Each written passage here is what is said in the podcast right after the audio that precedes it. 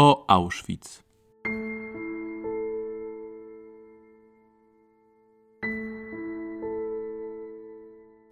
Historia obozu Auschwitz jest niezwykle złożona. Łączył on dwie funkcje: obozu koncentracyjnego i ośrodka zagłady w komorach gazowych. Nazistowskie Niemcy prześladowały w nim różne grupy ludzi, a kompleks obozowy nieustannie rozbudowywał się i przekształcał. W podcaście o Auschwitz mówimy o szczegółach historii obozu oraz o naszej współczesnej pamięci o tym szczególnym miejscu.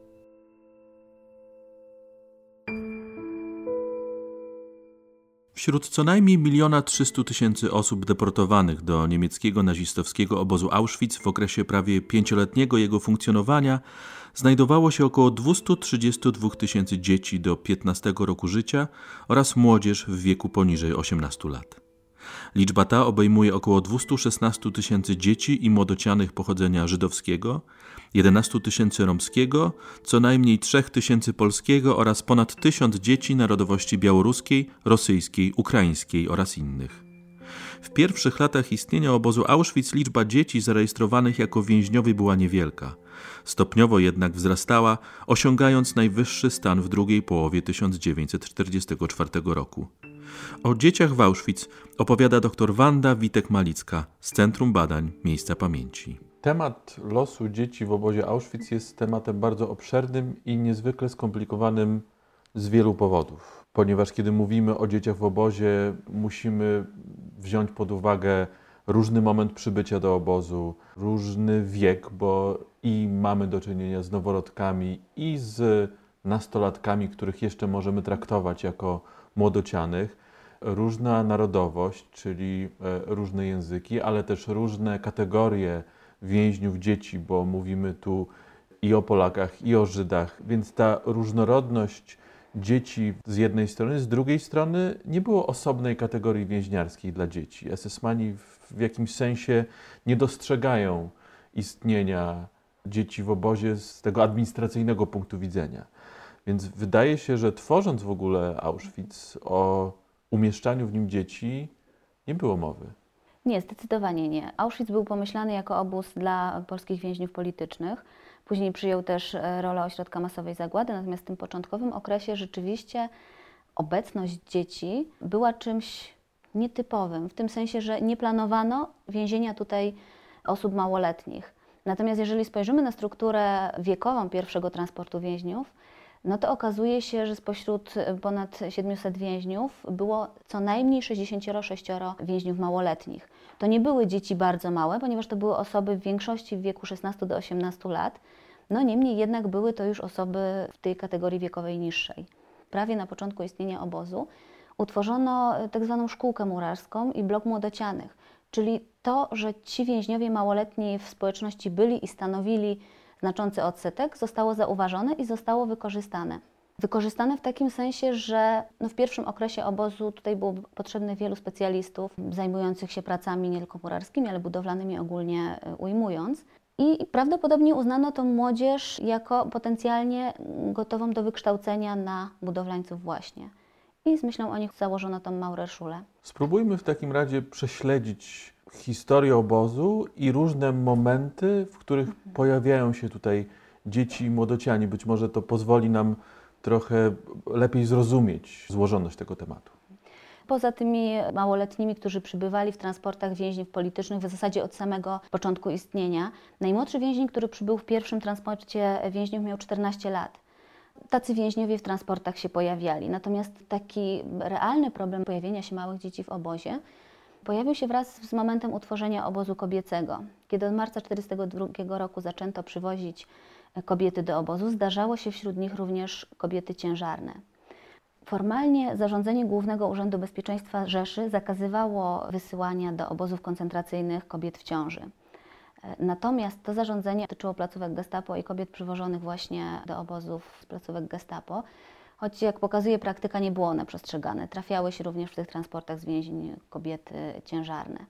No i przede wszystkim to zarządzenie nie obejmowało kobiet przywożonych do obozu w ramach akcji przesiedleńczych, w ramach akcji pacyfikacyjnych. Również nie obejmowało Żydówek przywożonych transportami na masową zagładę, tych, które Na rampie często zdarzało się, że te kobiety, ich ciąża była jeszcze niewidoczna, więc trafiały do obozu. I to był ten moment, kiedy w obozie pojawiły się noworodki, pojawiły się zupełnie maleńkie dzieci.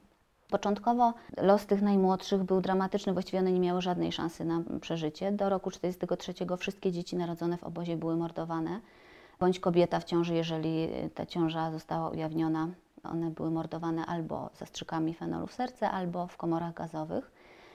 Zdarzało się, że kobiecie udawało się ukryć ciążę i urodzić dziecko w obozie, natomiast to dziecko również było skazane na śmierć. I to do roku 1943 E, właściwie obowiązywało wszystkich, zarówno Polki, Żydówki, więźniarki wszelkich kategorii. Zmiana nastąpiła wiosną roku 1943, kiedy to zaniechano mordowania noworodków nieżydowskich. Te dzieci, które rodziły się, ich matki nie były Żydówkami, te noworodki teoretycznie miały szansę przeżyć, ponieważ one były wpisywane, oznaczane kolejnym numerem z serii, traktowane jak nowo przybyłe do obozu. W praktyce, w warunkach obozowych, ich szanse na przeżycie były prawie zerowe. Przez cały okres istnienia obozu urodziło się, właściwie nie wiemy, ile dzieci się w nim urodziło, natomiast wiemy, że y, urodzonych i zarejestrowanych w Auschwitz jest około 700, z czego mniej więcej, no trochę ponad połowa to są dzieci urodzone w obozie rodzinnym dla Romów. Wspomnieliśmy oczywiście o tym podziale na mhm. dzieci żydowskie, dzieci nieżydowskie, natomiast myślę, że trzeba jasno podkreślić, że wraz z rozpoczęciem deportacji do Auschwitz, ogromnych transportów Żydów, mężczyzn, kobiet i mhm. dzieci. E, z jednej strony do obozu trafiały dzieci żydowskie, wyselekcjonowane na rampie i o tych dwóch szczególnych obozach rodzinnych na pewno mhm. powiemy, ale myślę, że trzeba podkreślić, że większość dzieci, która do obozu trafiła w, w mhm. tym sensie, że były do obozu deportowane, podczas selekcji zostały natychmiast zamordowane w komorach gazowych. Tak, spośród y, ponad 230 tysięcy dzieci, które zostały deportowane do obozu, zarejestrowanych zostało zaledwie y, około 23,5 tysiąca. W związku z czym to wskazuje tę dysproporcję. 90% dzieci zginęło, nie stając się więźniami, tylko zginęło bezpośrednio po przybyciu. To, jakie kategorie więźniów właśnie na wstępie do obozu miały najmniejsze szanse, to również bardzo dobrze pokazuje statystyka. Kiedy mówimy o dzieciach w obozie, y, co najmniej 3000 dzieci polskich, około 1000 dzieci z terenu ZSRR, 11 tysięcy dzieci romskich i 216 tysięcy dzieci y, żydowskich deportowanych do obozu. Z dzieci żydowskich około 4% zostało zarejestrowanych.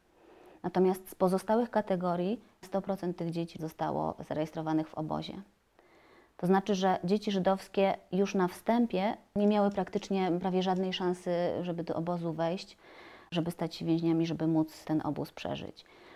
Jeżeli chodzi o te kryteria, jakimi kierowały się władze obozowe w czasie selekcji, z całą pewnością do obozu nie miały szansy dostać się dzieci najmniejsze, najmłodsze. Tutaj właściwie trudno mówić o jakichś takich kryteriach bardzo sztywnych o tym, ile dziecko musiało mieć lat, ile musiało mieć wzrostu, jakie musiało kryteria spełniać, żeby do obozu móc się dostać, ponieważ praktyka pokazuje, że bywało różnie. Generalnie zasadą było, że do obozu trafiali ci, którzy wyglądali na zdolnych do pracy, którzy wyglądali na przydatnych, mogących podołać ciężkiej pracy fizycznej. Stąd też, tak jak wspomniałam, kilkuletnie dzieci, noworodki, dzieci wczesne, nastolatki raczej do obozu dostać się nie mogły. Chociaż mamy przykład y, chociażby Tomasa Bergentala, który trafił do obozu latem roku 1944. On był wtedy dziesięcioletnim chłopcem i selekcję przeszedł pomyślnie. Właściwie sam nie wie dlaczego, jak wspomina, sam nie wie dlaczego jego transport nie był poddany selekcji. Domniemywa, że być może dlatego, że to był transport skierowany z obozu pracy i być może władze obozowe uznały, że skoro to jest transport skierowany z obozu pracy, są w nim osoby do pracy zdolne. Jakiekolwiek nie byłyby tego przyczyny, to faktem jest, że w tym okresie najbardziej zintensyfikowanej zagłady, latem 1944 roku, on jako dziesięciolatek do obozu się dostał i przeżył pobyt w nim. Także od tej reguły były wyjątki, ale było ich rzeczywiście bardzo niewiele. Generalnie byli więźniowie często wspominają, że więźniowie, którzy pomagali na rampie, którzy zajmowali się tym, żeby mm, wyjście ludzi na rampę, żeby ten przebieg procesu zagłady był w miarę sprawny. Mm, oni bardzo często podpowiadali tym małoletnim, żeby podawali wiek wyższy niż ich właściwy. Natomiast jaka była ta granica wieku, nie wiadomo. Halina Birenbaum wspomina, że ona podała się za 15-latkę, choć lat miała 13. No 15-letnia dziewczyna to również nie jest jeszcze osoba dorosła, a mimo tego do obozu się dostała. Także tu najprawdopodobniej kwestią kluczową był wygląd konkretnego więźnia i to, czy na oko wyglądał na osobę zdolną do pracy. Wyjątkowym miejscem w obozie Birkenau, jeżeli mówimy o obecności dzieci żydowskich, był e, obóz rodzinny stworzony dla Żydów deportowanych z getta w e, Theresienstadt. I to jest w tej historii dzieci w Auschwitz to rzeczywiście miejsce szczególne. To jest e, ten wyjątek, kiedy dzieci żydowskie przybyły do Auschwitz, nawet najmłodsze miały szansę wejść i były rejestrowane, nie przechodziły procesu selekcji. Ten obóz istniał od roku 1943 do roku 1944. Przez niego przewinęło się kilka tysięcy dzieci. Niestety tutaj mamy duży problem z dostępnością danych. Nie mamy statystyk szczegółowych dla tego obozu. Nie wiemy, ile dokładnie dzieci tam było, nie wiemy, ile dzieci w tym obozie się urodziło. Niemniej jednak tam traktowanie tych dzieci było odmienne niż, znaczy diametralnie odmienne niż w całym obozie. Przede wszystkim te dzieci mogły przebywać razem ze swoimi rodzicami. Wprawdzie tam była, obowiązywała segregacja, mężczyźni przebywali w innych barakach niż kobiety, ale jednak mieli ze sobą kontakt, więc rodziny tutaj nie były rozdzielane trwale, tak jak to miało miejsce w pozostałych częściach obozu. Już samo to, że dzieci pozostawały przy matkach, w jakiś sposób dawało im pewną ochronę. Pewnym ewenementem w skali obozowej było utworzenie kindergarten, czyli tak zwanego dziecięcego ogródka, przedszkola, w, właśnie w obozie dla Żydów w Theresienstadt.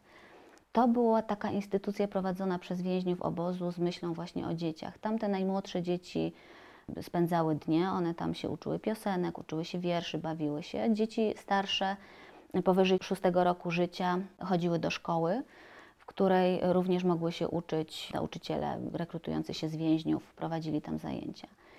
Natomiast ten stan rzeczy, tego uprzywilejowania tych więźniów, nie tylko małoletnich z obozu rodzinnego, ale także dorosłych, nie trwał długo, ponieważ oni finalnie obóz został zlikwidowany i niemal wszyscy jego mieszkańcy zostali zamordowani w komorach gazowych.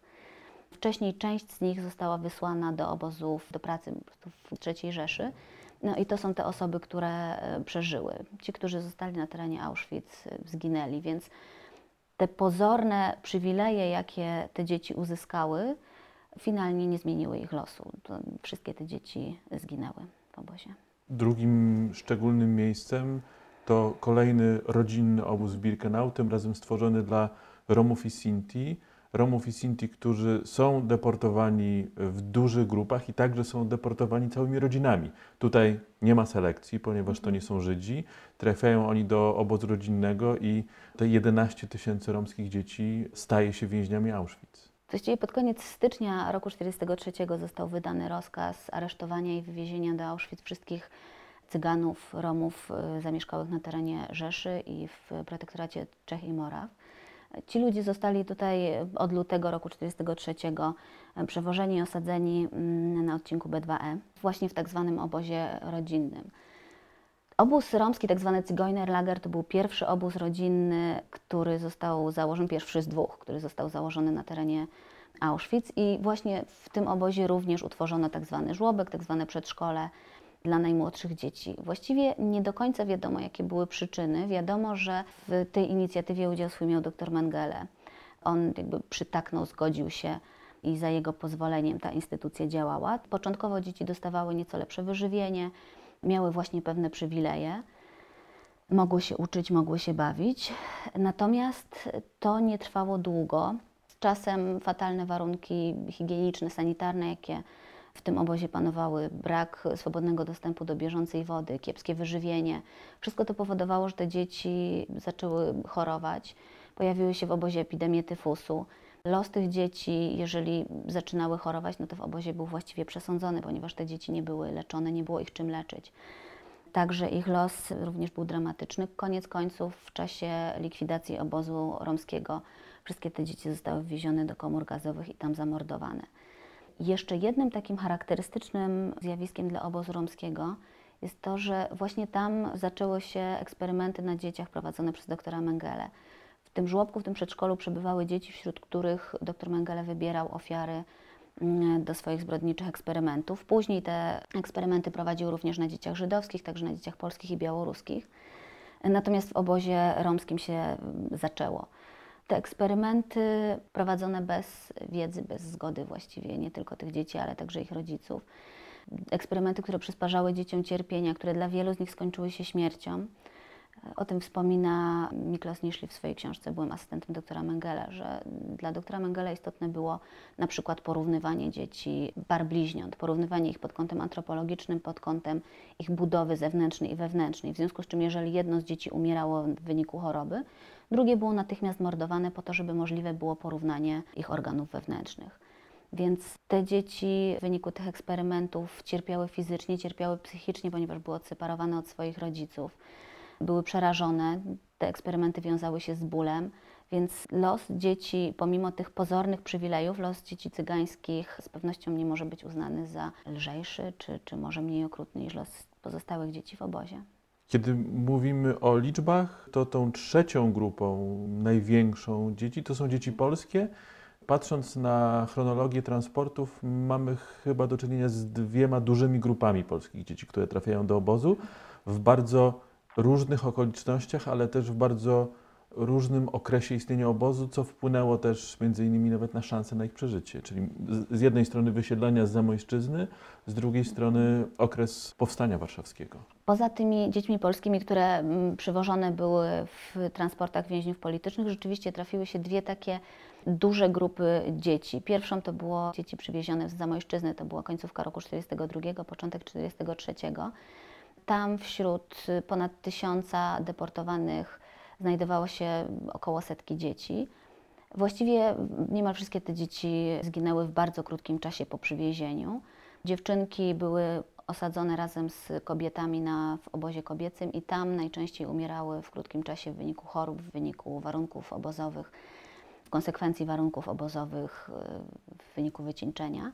Natomiast szczególnie dramatyczny był los chłopców, którzy zostali po krótkim czasie pobytu wymordowani całą grupą zastrzykami fenolu w serce. Dla ukrycia tej zbrodni zarządzone było, aby rozpisywać ich śmierć na kolejne dni i wpisać naturalne przyczyny śmierci. Czyli w aktach zgonu właściwie było napisane, że umierali w wyniku rozmaitych chorób, a nie w wyniku morderstwa. Także te dzieci nie miały szansy na przeżycie. Tak jak mówiłam, one trafiły w roku 1943, do końca wojny były jeszcze e, praktycznie dwa lata, w związku z czym długi okres pobytu w obozie musiałyby przeżyć. I tutaj wspominałeś wcześniej o tym, że czas bardzo różnicował szanse na przetrwanie. Rzeczywiście te dzieci, które przybyły pod koniec istnienia obozu, z oczywistych względów ich szanse na przeżycie były większe, chociażby dlatego, że czas, który musiały w obozie spędzić, był krótszy. Również dlatego, że warunki obozowe e, z czasem ulegały pewnej poprawie, więc te możliwości przeżycia zwiększały się. Ta druga duża grupa przybyła właśnie osób deportowanych z powstania warszawskiego. To było około półtora tysiąca dzieci, więc grupa rzeczywiście ogromna. Te dzieci, one zostały umieszczone w osobnym baraku. Początkowo chłopcy i dziewczynki razem z matkami. W niedługim czasie najpierw oddzielono chłopców od dziewcząt, chłopców przeprowadzono do obozu męskiego, Natomiast matki zaprowadzono do innego baraku i dziewczynki z małymi dziećmi i kobietami e, w ciąży, jak wspominają, przebywały w baraku 16. E, wśród tych dzieci rzeczywiście e, znaczna grupa przeżyła. To dlatego, że one zostały wywiezione w późniejszym czasie w, razem z matkami do obozów III Rzeszy, w okolice Berlina. Tam zajmowały się m.in. odgruzowaniem miasta po bombardowaniach. Natomiast wiele z tych dzieci rzeczywiście powróciło po wojnie do kraju, do, do zrujnowanej Warszawy. Jakie jeszcze grupy więźniów dzieci możemy znaleźć w Auschwitz? E, kolejną dużą grupą to było około tysiąca dzieci przywiezionych z terenów ZSRR. To były dzieci przywiezione w wyniku akcji pacyfikacyjnych w rejonach głównie Mińska i Witebska, ale też Lwowa. Te dzieci przywiezione w roku 1943 do obozu. One również zostały oddzielone od matek, również musiały w rzeczywistości obozowej radzić sobie same. Sporo tych dzieci padło ofiarami akcji germanizacyjnej, zostały wywiezione, te, które zostały uznane za wartościowe rasowo, zostały wywiezione z Auschwitz do ośrodków, najpierw do centrali przesiedleńczej w Łodzi, do Potulic, no a następnie do Niemiec. Niektórym z nich udało się po wojnie ustalić swoją tożsamość, natomiast wiele z nich po prostu zaginęło mm, bezpowrotnie. Wróćmy jeszcze mhm. do tematu noworodków. Kiedy mówimy o zagładzie, mówimy o selekcjach, mówimy o warunkach. To narodziny tutaj dzieci są czymś, no ich los oczywiście był, był straszny. Większość dzieci urodzonych w obozie została zamordowana, natomiast e, znowu obóz musi jakoś sobie z jednej strony z tą kwestią radzić, a z drugiej strony więźniowie będący w obozie też próbują jakoś czy pomóc, czy dostosować się do tej sytuacji, kiedy wśród więźniarek pojawiają się noworodki. Tak jak wspomniałam, w roku 1943 zaprzestano mordowania dzieci nowonarodzonych, dzieci nieżydowskich. Więc pojawiła się kwestia bytności dzieci w społeczności więźniarek. Początkowo pozwolono kobietom rodzić dzieci, mówimy o więźniarkach nieżydowskich. Na początku 1943 roku one mogły dzieci urodzić, natomiast te dzieci były mordowane w sposób y, straszliwy. Jak wspominałem, więźniarki, położna Szwester Klara po prostu odbierała matkom dzieci i topiła je w wiadrze. Więc y, matki miały szansę przeżycia, o ile poród odbywał się bez żadnych powikłań, o ile nie wdało się żadne zakażenie i o ile nie umierały z wycieńczenia. Natomiast od y, mniej więcej maja, prawdopodobnie od maja roku 1943, te noworodki pozostawiano przy życiu. To, czy taki noworodek miał szansę przeżycia, czy nie, właściwie y, te dzieci urodzone w 1943, znamy przykłady dzieci, które przeżyły, ale są to bardzo nieliczne przypadki. Takim przypadkiem szczególnym y, jest syn Anny Pfefferling, historia Anny Pfefferling, która urodziła jeszcze w czasie, kiedy noworodki były mordowane. Ona ukryła dzięki pomocy innych więźniarek ukryła swojego syna na pryczy i udało jej się przez dłuższy czas to dziecko na bloku ukrywać. W jaki dokładnie sposób, trudno powiedzieć. Na pewno inne więźniarki musiały jej w tym pomagać, ponieważ sama nie dałaby rady. Jak wspomina sama Anna Pfefferling, po porodzie musiała niemal natychmiast wrócić do ciężkiej pracy, udawać, że, że jej stan pozwala na to, żeby taką pracę wykonywać kiedy została odkryta obecność tego dziecka na bloku, już był to okres, w którym noworodki były rejestrowane jako nowo przybyłe i prawdopodobnie tylko dzięki temu to dziecko przeżyło. Zostało zarejestrowane i jak wspomina jego matka, dzięki pomocy m.in. pielęgniarek, koleżanek obozowych udało jej się dziecko utrzymać przy życiu do wyzwolenia. Ten chłopczyk przeżył, w zbiorach jest jego zdjęcie już jako takiego niespełna trzylatka. Natomiast tak jak mówię, to jest historia która jest wyjątkowa. Większość tych dzieci ginęło, ponieważ tuż po porodzie, o ile matka mogła karmić dziecko naturalnie, co zdarzało się bardzo rzadko, większość tych kobiet była w stanie dużego wycieńczenia, wygłodzenia, w związku z czym nie miały pokarmu. Jeżeli miały, mogły karmić, no to, to były w sytuacji bardzo dobrej. Jeżeli nie, to takiemu dziecku nie przysługiwała żadna dieta, nie przysługiwały żadne przydziały mleka, więc te dzieci po prostu umierały z głodu bardzo często. Matkom nie przysługiwała żadna wyprawka. Musiały same organizować, jak to się w obozie mówiło, jakieś prześcieradła, jakieś kaftaniki. Więźniarki wspominają, że na izbie porodowej, która była zorganizowana w bloku 16, później w 17, kobiety wymieniały się, czy darowały sobie nawzajem ubranka dziecięce, jeżeli jakieś udało im się zdobyć. Kiedy ich dzieci wyrastały, to przekazywały je następnym. Bardzo często kobiety musiały, rezygnując z własnej porcji chleba, z własnej porcji obozowej, Odkładały ją po to, żeby móc wymienić na jakieś prześcieradło, które później rwały na pieluszki dla takiego dziecka. Tych pieluszek nie było gdzie prać. Więc jeżeli chciały je obmyć, no to, to musiały na przykład wykorzystać porcję swoich ziółek, czy jeżeli udało im się dostać do wody, no to, to, to wtedy prały, ale znowu nie mogły suszyć tych pieluszek w widocznym miejscu, więc suszyły je na koi u siebie. Także warunki rzeczywiście biorąc pod uwagę szczególne potrzeby noworodków, warunki były, no powiedzieć trudne, to, to jak nie, nic nie powiedzieć. Większość tych dzieci, jak wspomniałam, umierało w wyniku chorób, w wyniku głodu, w wyniku wycieńczenia. Tutaj w dobrej sytuacji były te kobiety, które dostawały paczki z domów, ponieważ mając paczki żywnościowe, mając produkty z tych paczek, czy nawet w paczkach, jeżeli przychodziła jakaś odzież, no to już, już ich sytuacja była nieco lepsza. E, zdecydowana większość tych noworodków urodzonych w obozie umierała, aczkolwiek zdarzały się przypadki dzieci urodzonych w roku 1944, głównie w drugiej połowie 1944, które rzeczywiście doczekały wyzwolenia.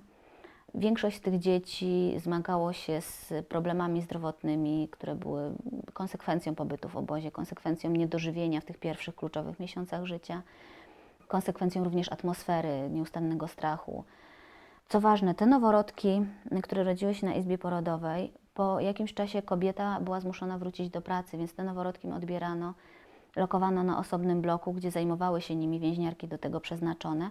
Natomiast już to były dzieci odseparowane od matek, pozostawione praktycznie same sobie.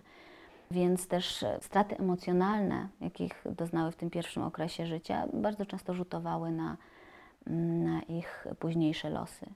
Ponieważ, jak wspomniałam, noworodki były rejestrowane jako więźniowie, im tatuowano numery e, najczęściej na udzie, bo na rączce się nie mieściły. Natomiast nie tatuowano numerów tym dzieciom, które zostały uznane za wartościowe rasowo.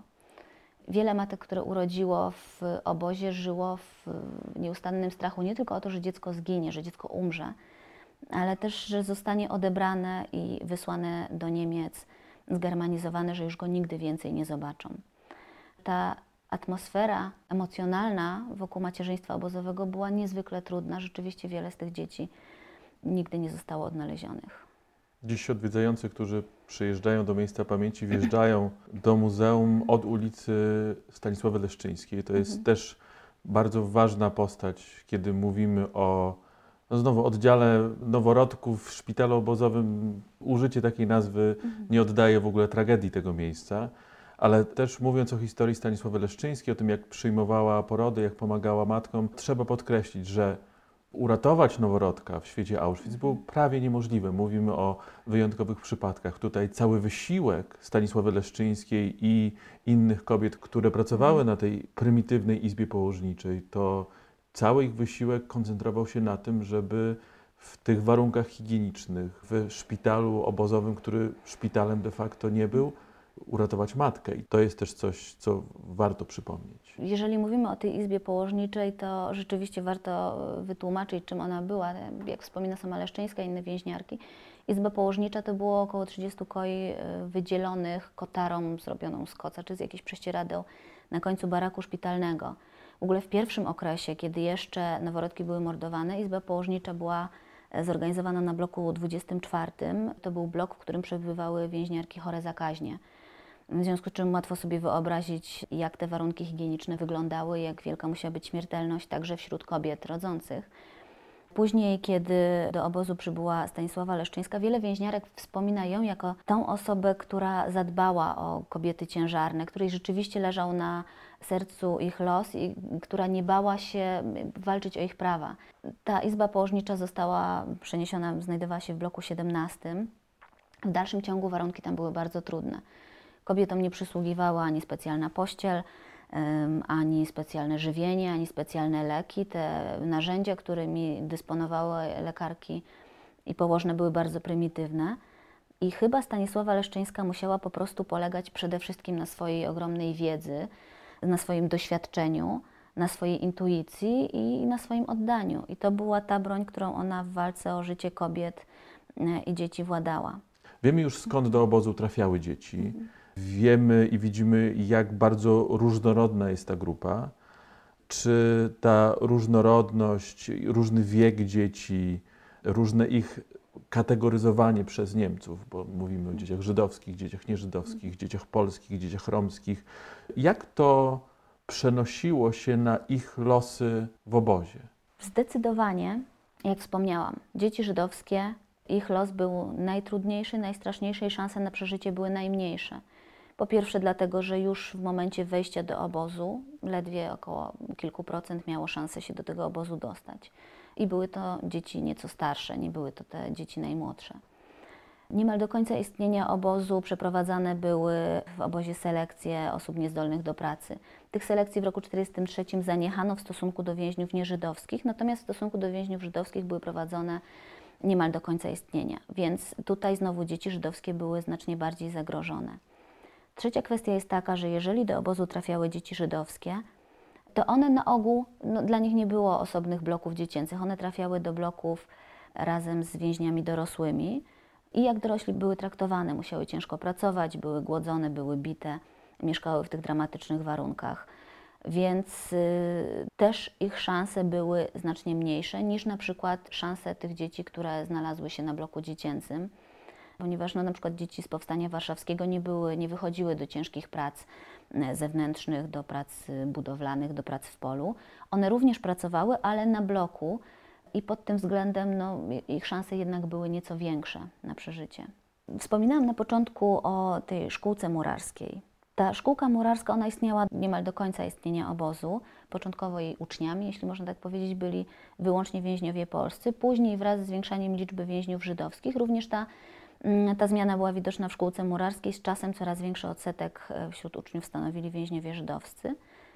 Pomimo tego, że oni później byli wysyłani jako absolwenci do ciężkich prac budowlanych na terenie obozu, ich szanse na przeżycie były nieco większe, a to dlatego, że w obozie fachowcy mający konkretne umiejętności potrzebne dla rozbudowy obozu, dla istnienia obozu, tacy ludzie byli cenieni. Ich szanse na przetrwanie były większe niż tych więźniów, którzy nie mając żadnych kwalifikacji specjalistycznych byli wysyłani do pracy poza teren obozu, do ciężkich prac w polu, do, w roli takich robotników zupełnie niewykwalifikowanych.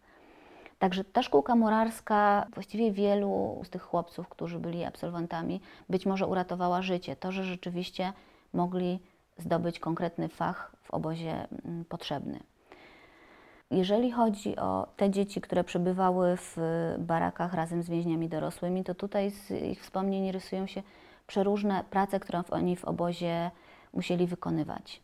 Maurice Klink na przykład wspomina, że najgorsza praca, którą musiał wykonywać. To była praca związana z przenoszeniem, no właśnie, Maurice Klink pisze wprost, że musiał w wiadrach nosić gówna, przepraszam za wyrażenie, ale jak wspomina sam Maurice Klink, e, to nie były ekskrementy, to nie było nic innego, tylko to właśnie było to słowo, którego tu należy użyć.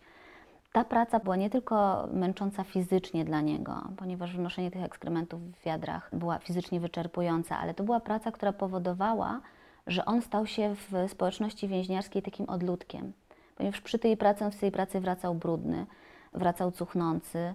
Inni więźniowie się z niego śmiali. On był wtedy nastoletnim chłopcem. Inni więźniowie nie tylko się z niego wyśmiewali, ale również go odrzucali i on czuł się zupełnie osamotniony. Więc ta praca powodowała nie tylko wycieńczenie fizyczne, nie tylko narażała go na zakażenie chorobami i, i nie tylko zmniejszała tutaj na tym polu jego szanse na przeżycie, ale również czyniła go taką osobą wyobcowaną, wyautowaną społeczności więźniarskiej, co tym bardziej zmniejszało jego szanse na przeżycie.